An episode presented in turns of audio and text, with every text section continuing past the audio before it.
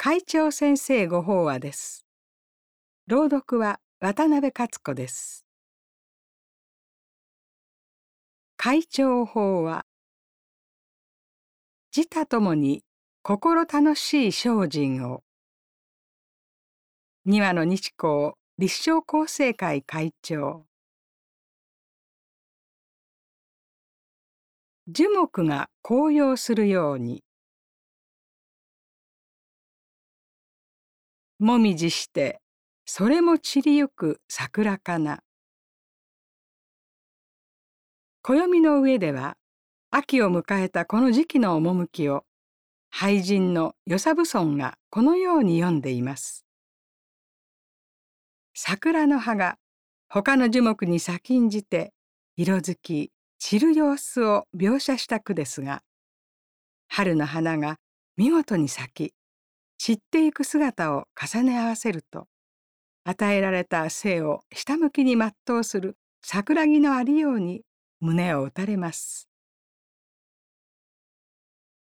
ところで私たちは物事に一層努め励む時などに努力とか精進という言葉を使います。そのためでしょうか下向きな努力や精進と聞くと骨の折れる苦しいことに感じられます。信仰においても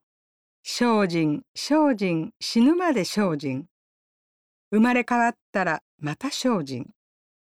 といった意気込みに触れると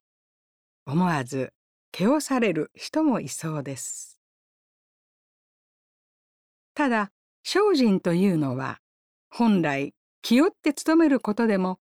苦しみに耐えながら励むことでもないと思うのです。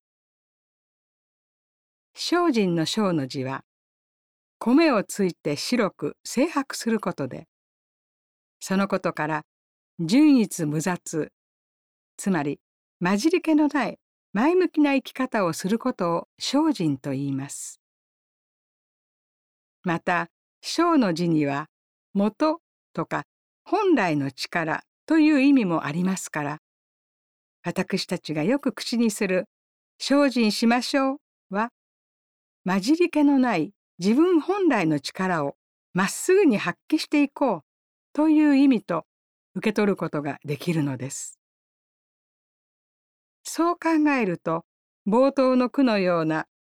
桜の葉が紅葉し散るといった自然の営みはすべてが精進のありようを示すお手本と言えます。そして私たちも絶えず創造変化する自然の一部ですから天地自然の断りに従って生きるようにと努めることが精進であり八正道に示される小精進とはそのことを言うのではないでしょうか。本来の自分に出会うただ樹木と違って私たち人間には自分本位の我が出ることがあります。好き嫌いや良し悪しなど自分の物差しがあり目の前の現象を素直に受け取れなくなる時があります。その時心を真理に沿わせていく工夫を凝らすことが精進するということでその工夫つまり時に応じた精進のあり方を釈尊はさまざまに説き示されています。例えば信仰が私のまく種であり鍛錬が雨である知恵が私の好きであり恥じることが長江である。心が縛る縄であり内政が好き先と月棒である。身と言葉を慎み食を接して過食しない。真実を守ることは私の草刈りである。柔和は牛の首輝を利すことである。という説著。神殿を耕すでもご紹介した資源の中の恥じる、内省する、身と言葉を慎む、過食しない、真実を守る、柔和などの姿勢を通して、時々顔を出す自分のわがままな心を反省したり、懺悔したりしながら本来の自分に帰るのです。ただし、やはりどれも気負って努めることではなくむしろ自分も周りの人も共に心楽しくなるような工夫と捉えてみてはどうでしょう。少し言葉を慎むだけで調和が生まれ柔和に接することで相手の心がほぐれます。腹八分目で体が楽なのは誰も皆体験していることでしょう。以前まるでこの資源を映したかのような少々人の心で日々を過ごす誓いを機関誌で見たことがあります。人の喜ぶことをしよう。人に親しまれる自分になろう。自分に恥じない行動をしよう。